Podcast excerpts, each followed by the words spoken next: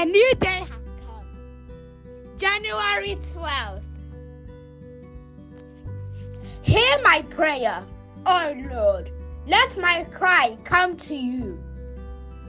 Do not hide your face from me in the day of my distress. Incline your ear to me. Answer me speedily in the day when I call. I hope you have a blessed and amazing day.